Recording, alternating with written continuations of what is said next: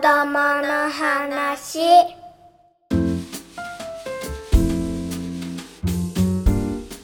自分らしい子育てのヒントが見つかる音声マガジン子供の話。この番組は日々子育てに奮闘する編集者3人が様々な価値観に触れながら子供との生活を豊かに楽しくすることを目指しています、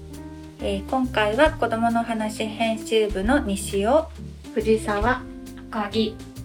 の3人でお送りいたします。はいよろしくお願いします。お願いします。はい。じゃあ、えー、と今回のテーマは何でしょうか藤沢さん。はい。私たちの推し音声コンテンツです。えっ、と皆さんからえっ、とインスタグラムのストーリーズでアンケートをあのお返事をいただいたんですがおすすめいただいた音声コンテンツを紹介していきたいと思いますはいはい。でですね、ちょっとその前に一つあの、めでたいお知らせが はいございまして、えっ、と、今発売されている、えっ、と、3月20日発売号の、えっ、と、宝島社の雑誌リンネルの、えー耳で聞くエンタメ音声コンテンツのすすめという企画で子供の話をご紹介いただきました。はい。媒体初掲載っていう。嬉しいはい、あの、めでたいご報告です。でね、あの、そう、あの、イラストレーターの小池文さんが子供の話をおすすめしてくださって、ありがたいね、ありがとうございます 本当にありがとうございます。小池さんありがとうございます。ね、で実はこれでもあの、まゆみさんがね、ライティングを担当していて、そうなんですよね。なんかちょっとうちはおすすめたみたいな感じになっていたら申し訳ないです。けど、あの純粋に小池さんがねなんか聞いてくださってるっていうことで、はい。もう素敵なことはいうんうんで、私たち強要はしてないと思う。そうでなんか音声コンテンツっていうのがこの番組もそうですけどなんかやっぱりいろんな番組があってあの注目されているっていうことで、あの企画が生まれて、まあ、私はライターとして、うん入っているんですけれども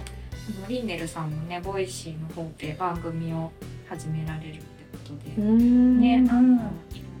どんどん面白いコンテンツが増えていっうんているなっていう感じですねリンネルさんのも楽しみですね。ねうん最近あの暮らし周りの人とかも結構音声配信を始められる方が増えてて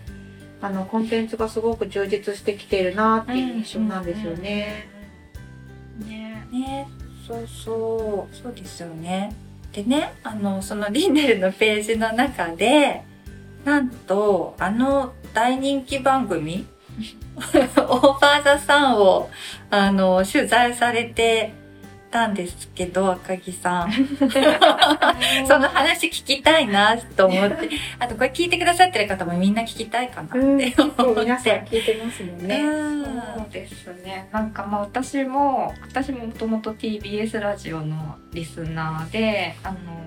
生活は踊るからスースー」好きで、うん。オーバーナさんも1回目から聞いてたとヘビーリスナーの一人なんですけれどもまあね取材をお忙しい2人が受けてくれるってことで、まあすごい嬉しかったし緊張もしたんですけれども、でもなんかあのオーバーザさん聞かれてる人が知ってるかと思うんですけど美香さんがお子さんが、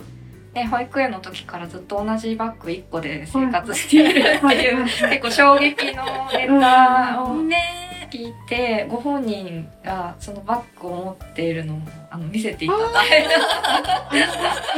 あのバッグねあれかってえアンテプリマのあでしたっけ？そうですそうです、ね。うんうんうん黒の。あ黒のやつすごい小さくて。本当にこれ1個でって。思わず「そのバッグですか?」って。すごい。羨ましい実物見たい見でも本当お二人ともなんかトークそのままの人柄で面白い爆笑爆笑の対談だったのでぜひうんうん。リンのではい。いただけたらねうんご覧ください。っていうことで、愛を込めて書きました。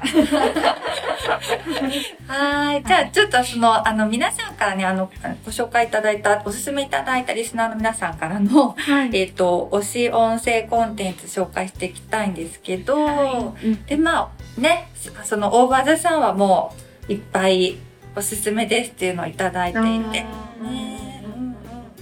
じゃあ別のおすすめもそろそろはいって感。じでね、行きましょうかね。はいねそれ以外にも OVER THE SUN 以外にもいろいろといただいたんですよねうん。あ、そうそう、そうです、そうです。はいじゃあ西尾さんから紹介していただきましょうかはーい。えっ、と、これは、えっ、と、 Voicy っていう、えっ、と、その独立系の、あの、音声配信アプリって言われるものですけど、えっ、と、 Voicy で、えっ、と、配信されている、風子な毎日ラジオはいですね。うん。あの、これがおすすめですっていうふうにご紹介くださった方がいらっしゃいました。これ、あの、藤沢さんもあはい、ね私もはいあの手作り暮らし研究家の風子こと箕輪真由美さんがされてるんですよねうん。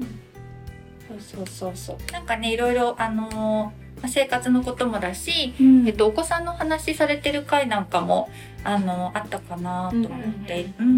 うん。ぜひ、このおすすめですね。うんはい。うん。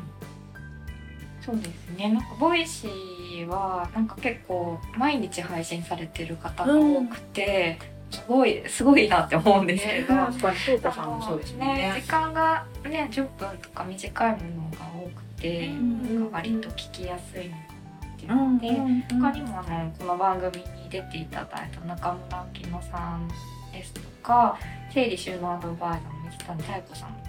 で配信されてますよね。うん。ねそうそう。小川奈緒さんもうん、あそうですよね。ねなんか本当にね、 Voicy で配信始める方も、うんうん、すごい増えたなっていう印象ですよね。うん、うん。はい。えっとね、次が、えっ、と、これはポッドキャストで、 Dear Naturalistっていう番組です。 Dear Naturalist、自然を愛する人たちへっていうので、アメリカのオレゴン州でメディカルハーブ会社のガーデナー歴18年の日本人ママが、えっ、と、日本国内、まあ、世界各国で活躍されている自然や植物に携わるお仕事をされてる人をゲストに招いてお話をするっていう番組なんですけど、女性の働き方や絵本を使った子育てについてなどについても、あ、絵本を使った子育てについても触れているので楽しいです。で、この、えっ、と、なんだ、パーソナリティのさやさんの優しさ、温かさが伝わり癒されますっていうことで感想をいただいてます。はい。じゃあ次いきますね。うんえっと海外からもねコンテンツがたくさん配はい信されてるうのが、んポッドキャストの楽しいところですよね。ねで、えっと、次のお便り、お便り。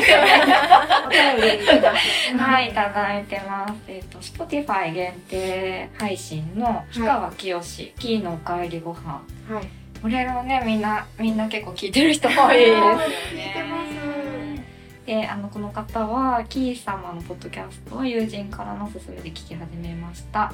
えっと、年末で終了してしまったんですが、BGM 代わりに流しています。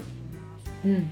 仕事で疲れて家に帰って芸能人じゃない本当の自分に戻ってお料理する番組であの音だけなんですけれどもあの料理の音と見えないけど手際よくお料理するキー様が目に浮かび終わる頃にはそのお料理が食べたくなるっていうのをいただいてますね。あともう一つ、えっとこれも Spotify 限定配信の加納姉妹のファビュラスこれもね気になってる方が聞かれてる方も多いと思うんですけど、えっとお二人が質問やお悩み相談に乗るのですがゆったりと優雅に話しながらもものすごく芯がはっきりとしていて きっぱりとお体してるのを聞いてせ背筋がシャキッと伸びます。いただいて。ますねこの間いつだったかな。お姉様が「捨てたいものは?」って聞かれてう「ん、ミカさん」って言ってミカさんを捨てピリってする。すごいねねはい。えー、ねいやなんかその Spotify 限定なんですよね。今その、えっとキー様の番組と、あの加納姉妹さんの番組はね、でなんか私も Spotify 聞いてて結構アイコンすごい出てきますよ ね。そうそうそう。パワーがある感じ。なんかそうでもちょっとお墨行きがなかったんだけどあのねおすすめしてくださったから聞いてみようかなって思います。あのケミオさんの番組とかも一回聞いちゃうと結構ハマっちゃって、いいよね。なんかあのあのねお友達周りにいないじゃないけどあのテンションで話聞くことないからすごい聞いてるだけで元気になっちゃう。うんなんか癒されたい時とちょっとこう元気パワフルさが欲しい時とうん。いろいろね。ね。そうなんか私あの有料なんですけど Audible で最近あの藤井隆さん演じる「マシュー南のバンド」が始まって思わずお金を払って入って聞いてるんですけど あれもすごい面白い面白いですね。マッシュうん。 Matthew's Best Hit TV を見ていた世代にはすごい 懐かしいって絶対いい聞いてしまう。うん元気出そう。うんうんうん。はい。はい。じゃあそんな感じで次行きますね。次の方はえーっとこれは北欧暮らしの道具店がやっているエッセイラジオ20時のお疲れ様です。で特に斉藤美和さんのご褒美みたいな出会いという回がお好きだそうで、この番組は気持ちを落ち着けたい時にいいですねっていうことでいただいてます。うんうんでもう一つまた別の方からとこれも北欧暮らしの道具店さんがされている「チャポンと行こう」ねこれは聞かれている方も多いかもしれませんね、その方からの感想です、えーと好きな回はいくつもあるのですが特に印象的だったのは第64やよん？65うん。の最初の方に紹介された旦那さんが転勤族で一緒に馴染みのない土地にやってきて知り合いもいないけれどどうしても大人と会話したい。そんな時このラジオにすごく支えられているというようなお便りで直接話しているわけじゃないけれど会話の輪の中に入っているような感覚になる心地よさをこのお便りを送られた方と同じように私も感じていました。私自身今2歳の息子を育てており出産してすぐコロナ禍に突入したこともあってずっと大人とおしゃべりがしたいという気持ちが強くありました。その気持ちに寄り添ってくれたのがチャポンと行こうだったなと思います。ナビゲーターの店長佐藤さんと吉部さんがきちんとした丁寧な暮らしをされてるんだろうなとずっと思っていたんですがラジオのトークの中では排水口の汚れを見て見ぬふりをするとか取り込んだ洗濯物がずっと山になってるとか夕飯は味噌汁さえ作っておけばそれで OK とか思いがけず親近感たっぷりの話題が飛び交い私の肩の荷を下ろしてくれましたいつも楽しそうに笑っているお二人と私も一緒に笑って喫茶店でお茶を飲みながらおしゃべりしているような気持ちになれるところが好きです。あすごいなんかわかりますね。これうんで最後にあの子供の話にも感想を寄せてくださっていて、えー、と大好きでいつも拝聴しております。特に先日の大平和恵さんの回は私もうるうるしながら聞かせていただきました。もともと大平さんのファンでいつも優しく今を生きるお母さんたちにメッセージをくださり私も心に留めている言葉がいくつもあります。今回の子供の話の回でも刺さる言葉がたくさんあって何度も聞き返しました。いつも素敵な配信をありがとうございます。これからも楽しみに聞かせていただきます。ということです。はい、ありがとうごありがとうございねますこちらこそありがとうございます。うん。ね、本当ありがたいメッセージ。うんうんうん。でね、この方が、あの、実は、あの、ご自身でも、えっと、配信をされてらっしゃって、はい。そうそう。っていうのは、えっと、割とこの、今、ポッドキャストで聞いてくださってる方もいるだろうし、えっ、と、もう一つ、子供の話はスタンド FM っていうアプリの方でも配信してるんですけど、で、そのスタンド FM って結構こう手軽に、あの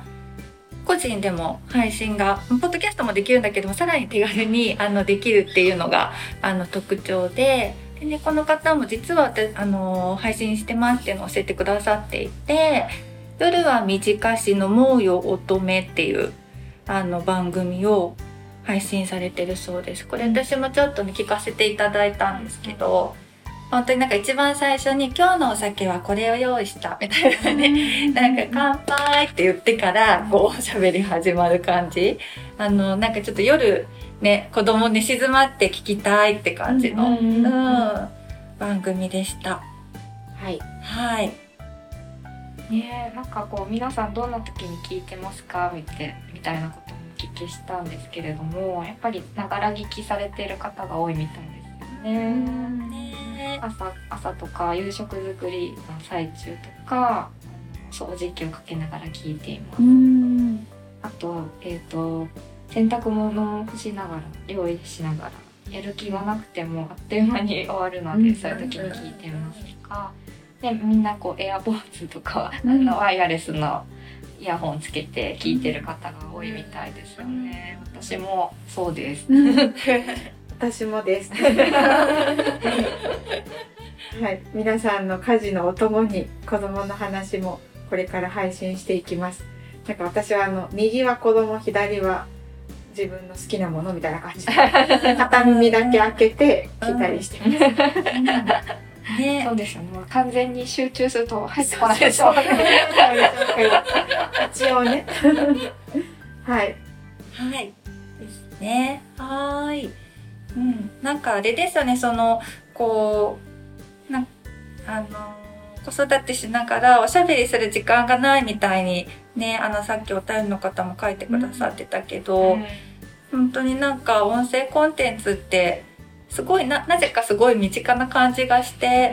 うん、うん。なんか、あの、ママ友と喋る時間あんまりないから、うん。その代わりに聞いてくださってるみたいなメッセージも、ね、前にもいただいたりとかはしていて、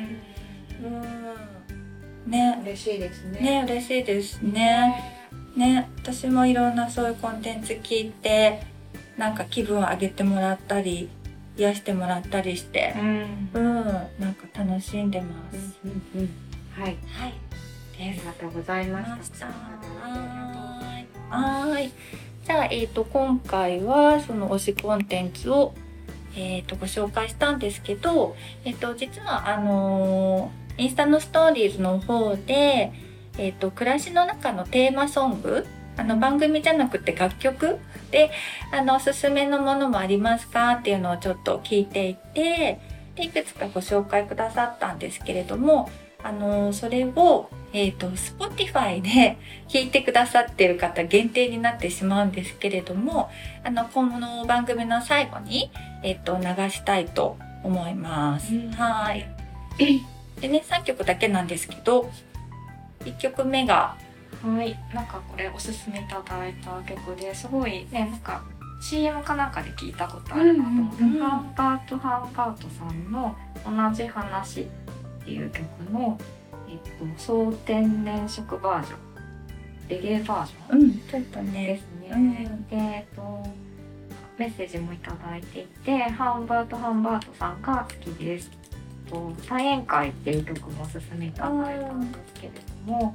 えっと、ロマンチストの、えっと、ご主人が、えっと、同じ話という曲が好きなようですということで、で今回はこちらの方を、ね、あの、話っていうね、子供の話だしと思って。話つながりで、はい。こちらをごはい紹入れ介してます。で、あと2曲、えっ、と、2曲目が、えっ、と、坂本美優さんの食べたいっていう、食べたい食べたいっていう曲なんですけど、えっ、と、これ、あの、先ほど皆さんからのメッセージでも、こう、料理作りながら聞いている、ながら聞きしているっていう方が、あの、多かったので、でね、これ聞いてるとすごい、あの、お腹空いてくるし、食べること幸せだし、食べたいって本当に思うような曲なので、えっ、と、これを選んでます。で、うんえっと、3曲目が大橋トリオさんの、ハニーっていう曲ですね。で本当は恋愛の曲なのかなって思うんだけれども、あの、おすすめしてくださったリスナーさんが、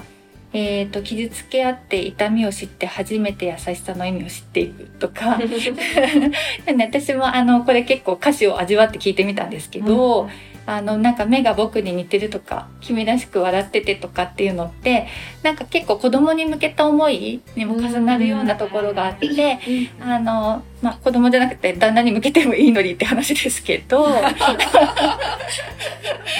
あの、そう。子供に向けた気持ちにも重なるかなという気がしたので、えっ、と、この3曲をセレクトしています。はい。はい。じゃあ、Spotify でない方は、ぜひ Apple、Apple の iTunes にもあるので、うん検索してね。はい。はい。してください。はい。じゃあ、Spotify の方はこのまま曲をお楽しみください。はい。では今日もお聴きくださり、皆さんありがとうございました。ありがとうございました。